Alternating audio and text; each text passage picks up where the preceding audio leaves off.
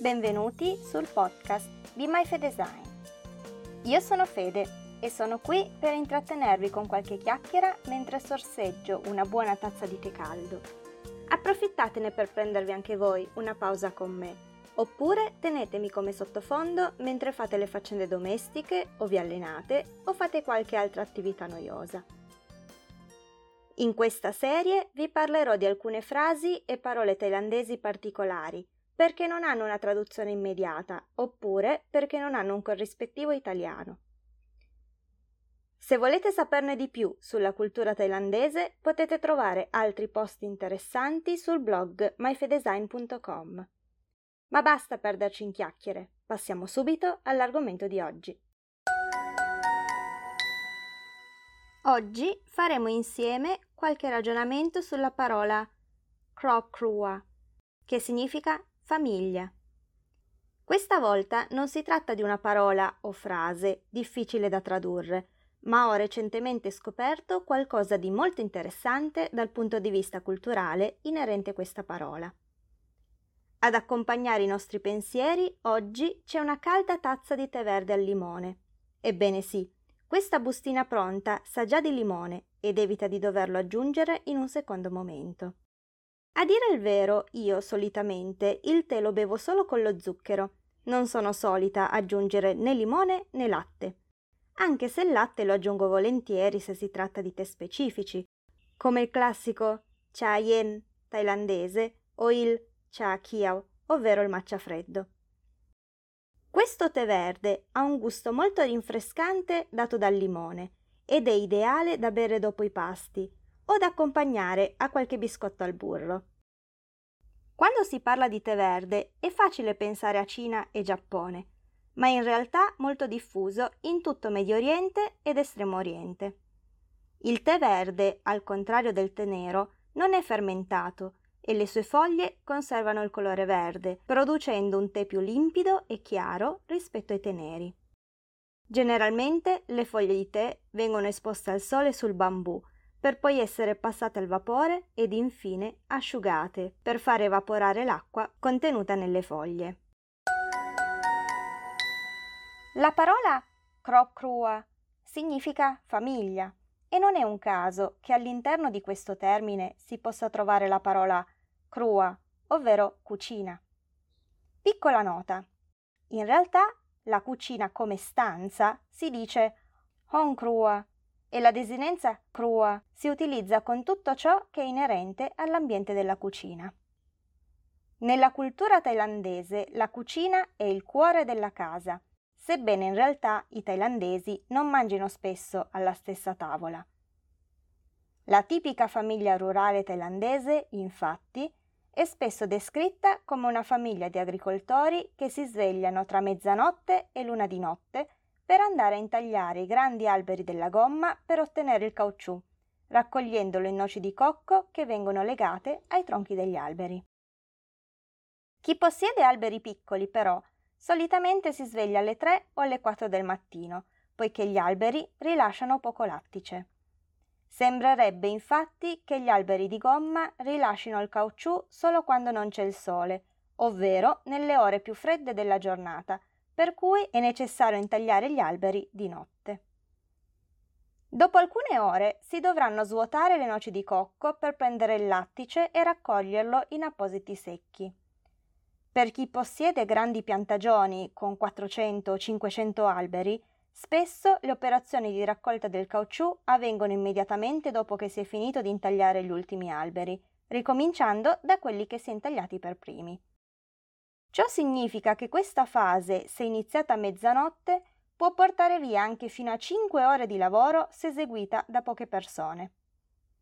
Eventualmente è possibile dividersi il lavoro tra i diversi membri della famiglia per velocizzare le diverse fasi. Potremmo ad esempio avere una famiglia in cui il padre e il figlio si occupino di intagliare gli alberi. Più tardi la moglie arriverà al campo per andare a raccogliere il caucciù aiutata dal figlio, mentre il padre tornerà a casa per preparare il furgone dove caricare tutto per portarlo a vendere. Il figlio poi potrebbe recarsi a scuola, mentre la madre potrebbe dedicare il resto della giornata ad occuparsi degli alberi da frutto o di galline e altri animali domestici. Insomma, si tratta di una routine in cui ognuno arriva a casa in orari differenti e solitamente ognuno mangia quando ha fame, senza dover aspettare gli altri membri della famiglia. La cucina è il posto dove si trova sempre del cibo pronto da consumare già preparato e cotto e lasciato in tavola. I differenti piatti sono coperti da un coperchio coprivivande intrecciato in bambù o altre piante thailandesi.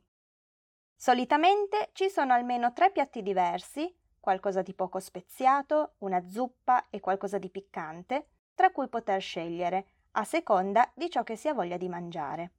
Ah, e ovviamente non dimentichiamo l'immancabile riso, preparato fin dal mattino nella pentola per il riso automatica, che si occupa di cucinare e poi tenere in caldo il riso senza scuocerlo per l'intera giornata. Se si ha fame è sufficiente prendere un piatto, servirsi prima dalla pentola di riso e poi servirsi direttamente dai piatti presenti sul tavolo, tramite un cucchiaio di mezzo, ovvero un cucchiaio specifico lasciato in ognuno dei piatti, la cui funzione evita di usare le posate che si mettono in bocca nei piatti in comune. Quando si ha finito, sarà sufficiente rimettere i coperchi coprivivande al loro posto, lavare il proprio piatto e le posate e poi tornare alle proprie occupazioni. Questa abitudine dei thailandesi di non mangiare insieme è qualcosa che mi ha sempre fatto storcere il naso fin da piccola. A casa mia, pranzare e cenare insieme a mamma e papà è sempre stato uno dei miei momenti preferiti della giornata, ma ricordo perfettamente che, quando ci capitava di venire a trovare mia nonna in Thailandia, nelle vacanze estive, capitava di rado mangiare tutti insieme, a meno che non si andasse al ristorante. Spesso eravamo solo io, mia mamma, mio papà e mia nonna a riunirci intorno al tavolo, mentre mia zia e le mie cugine continuavano con le loro routine. C'è da sottolineare che le vacanze estive italiane non coincidevano mai con quelle thailandesi, per cui anche se io ero in vacanza, le mie cugine dovevano andare a scuola. Le mie quattro cugine facevano cena mano a mano che rincasavano da scuola. Alcune tornavano a casa prima per fare i compiti e poi uscivano a giocare con le loro amiche, mentre altre andavano a fare i compiti a casa delle amiche subito dopo uscite da scuola e tornavano a casa più tardi. Insomma, per molti thailandesi non è importante mangiare insieme, ma mangiare quando si ha effettivamente fame, senza farsi influenzare da orari o dal dover mangiare anche quando magari non si ha fame. Con questo non voglio dire che i thailandesi non apprezzino mangiare insieme, anzi, capita spesso che i thailandesi invitino chi è con loro a mangiare qualcosa insieme, senza però obbligare nessuno a farlo se non vuole. E Adesso che ho passato la soglia dei 30 anni, penso che in fondo questo sia una grande dimostrazione di amore verso se stessi. Ascoltare il proprio corpo e capire quando ha bisogno di cibo senza farsi influenzare da convenzioni esterne è un ottimo modo per capire se stessi. Anche se con l'avvento dei lavori d'ufficio anche questa abitudine è andata modificandosi con il tempo. Eppure, ancora oggi, la cucina è spesso la stanza in cui c'è maggiore via vai nella casa. Soprattutto nelle piccole città e nei villaggi, la cucina garantisce piatti sempre pronti per soddisfare l'appetito non solo di chi abita in quella casa, ma anche degli ospiti. In passato, però, la cucina era anche la stanza in cui erano conservati i medicinali. Alcuni medici tradizionali, infatti, hanno un detto che recita แกงหนึ่งหม้อเท่ากับยาหนึ่งหม้อ Ad una pentola di curry corrisponde una pentola di medicina. Con la parola keng si intendono tutte le varianti di curry che si possono ottenere con spezie e verdure thailandesi. Ginger, galangar, peperoncino, pepe, aglio, cipolla, coriandolo, cardamomo, citronella, curcuma, cumino, rape, melanzane. L'elenco è davvero lungo e non tutti questi ingredienti hanno un nome italiano. La medicina tradizionale si basa sulle spezie thailandesi e molti malanni venivano curati con un buon piatto di curry che conteneva i giusti ingredienti per contrastare i sintomi. È sufficiente un mortaio per mescolare insieme gli ingredienti e una pentola per cucinarli. Ma bisogna avere un po' di conoscenza delle proprietà delle diverse spezie e verdure per riuscire a ottenere dei risultati. Insomma, per la medicina tradizionale thailandese, tutti gli ingredienti per combattere i malanni si possono trovare in una qualsiasi cucina. In base a queste riflessioni è facile capire perché la parola famiglia, crop crua, contenga il termine cucina, crua. Anche se la tradizionale famiglia thailandese non si riunisce spesso alla stessa tavola nello stesso momento, la cucina è ciò che unisce i membri della famiglia. Essere una famiglia significa anche garantire un pasto caldo a tutti, un pasto completo realizzato con ingredienti sani e naturali. Si potrebbe quasi pensare che ciò che unisce i diversi membri della famiglia sia proprio il mangiare le stesse cose, preparate in anticipo e poi lasciate lì, in attesa, sul tavolo della cucina. Perché mangiare, nella cultura thailandese, è qualcosa di veramente importante. In uno dei primi post sul blog vi ho parlato del mio spaesamento quando, durante i primi mesi in Thailandia, non riuscivo a tradurre correttamente la domanda Come stai? I thailandesi non sono così generici. Il thailandese medio non ti chiede genericamente come va, ma ti chiede Hai mangiato? Ed effettivamente uno dei modi in cui i thailandesi dimostrano il loro affetto è condividendo il loro cibo. Perderei il conto a cercare di ricordare tutte le volte in cui le mie colleghe ordinando qualche snack o dolcetto per loro, hanno ordinato molto più di quanto avrebbero mangiato. Una collega voleva mangiare del pollo fritto? Ecco che, invece di ordinarne quattro pezzi, ne prendeva una decina, in modo che se qualcuno avesse voluto assaggiare avrebbe potuto farlo senza imbarazzo. Un'altra collega, mentre tornava dalla pausa pranzo, passava davanti ad una bancarella di banane fritte Ecco che arrivavo in ufficio con due sacchetti, per essere sicura che tutti potessero gustare quei dolcetti. E sebbene cercassimo di fare pause insieme, capitava spesso di dover prendere e mangiucchiare alla propria scrivania, continuando il proprio lavoro. Ma condividere il proprio cibo con gli altri significava creare un bel legame con loro, anche se non si facevano gli spuntini insieme.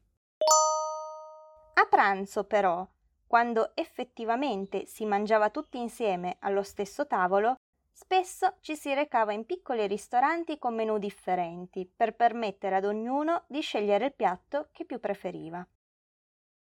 Ricordo che c'è stato un periodo in cui, con i miei colleghi, ci si recava al campus universitario dove, nell'area della caffetteria, c'erano almeno 20 bancarelle di cibi differenti, per tutti i gusti. E non si trattava solo di un modo per variare il menù, ma anche per permettere ad ognuno di mangiare ciò che desiderava senza dover obbligare gli altri ad andare a mangiare qualcosa di cui non si aveva voglia. E questa volontà di accontentare tutti nella maniera più semplice possibile ci ha permesso di mangiare tutti insieme senza problemi, senza doversi preoccupare eccessivamente di allergie o scelte alimentari dovute alla religione. Ecco quindi che il mangiare nella cultura thailandese può assumere due significati. Il mangiare insieme come evento sociale in cui ognuno mangia ciò che desidera e il condividere il proprio cibo con chi ci sta intorno, senza bisogno di mangiare nello stesso momento, ma dimostrando comunque il proprio affetto volendo condividere qualcosa di buono con gli altri. Per finire, oggi voglio rinfrescare la vostra memoria con la fiaba della volpe e della cicogna di Esopo. C'erano una volta una volpe e una cicogna che avevano appena fatto amicizia. La volpe decise di invitare a pranzo la cicogna, preparando il suo piatto migliore, ma decise di farle un piccolo scherzo. Quando la cicogna arrivò, sentì un invitante odore di minestra di verdure la volpe servì la minestra in un bel piatto di porcellana con i bordi molto bassi e il lungo becco della cicogna non riusciva ad arrivare alla minestra, nonostante i suoi sforzi. La volpe invece mangiò tutta la minestra con soddisfazione chiedendo poi all'amica se il piatto non fosse di suo gradimento. La cicogna, capito lo scherzo della volpe, le rispose semplicemente che non si sentiva molto bene e aveva lo stomaco chiuso. Sulla strada del ritorno, la cicogna affamata pensò bene di servire la volpe con lo stesso trattamento e dopo qualche giorno la cicogna invitò la volpe per pranzo a casa sua. Ancora prima di entrare in casa della cicogna, la volpe annusò nell'aria un buonissimo odore di pesce e sentì l'acquolina in bocca, pensando al piatto che avrebbe gustato di lì a poco. La cicogna fece accomodare la volpe alla tavola apparecchiata con lunghi vasi trasparenti dal collo lungo e stretto, ideali per il becco della cicogna. Quando la volpe tentò di far entrare il muso dentro questi vasi, non ci riuscì. Tentò inutilmente di allungare la lingua il più possibile per arrivare alla pietanza che continuava a tentarla con il suo profumo, ma invano. La volpe allora sbottò indignata, accusando la cicogna di aver scelto quei lunghi vasi apposta per non permetterle di mangiare, e fece per alzarsi. La cicogna sorrise soddisfatta e le rispose semplicemente Chi la fa l'aspetti? Beh, sicuramente questo non è il modo migliore per condividere il cibo, né per farsi degli amici.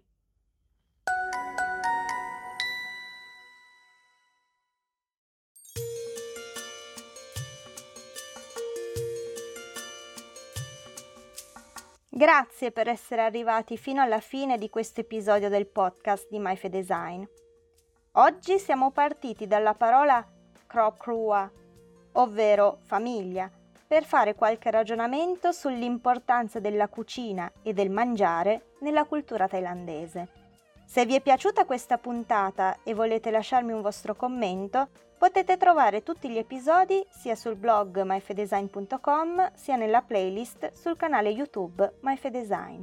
E mentre sorseggio il mio ultimo sorso di tè, vi auguro buona giornata e spero di rivedervi anche nella prossima puntata.